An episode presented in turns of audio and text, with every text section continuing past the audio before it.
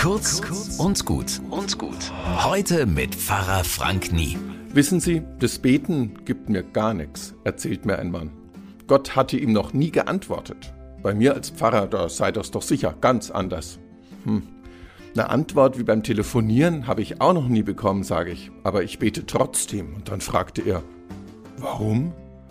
Naja, meinte ich, wenn ich bete, erinnere ich mich selbst daran, dass alles, was ich erlebe, mit Gott zu tun hat. Und ich fange an, damit zu rechnen, dass er eingreift und hilft, zum Beispiel meine Kinder beschützt und sie und mich. Und wenn ich im Gebet nicht den Hauch einer Antwort spüre, dann kann ich immer noch in der Bibel nachschauen. Da steht meistens schon eine Antwort drin auf die Frage, die mir jetzt gerade wichtig geworden ist.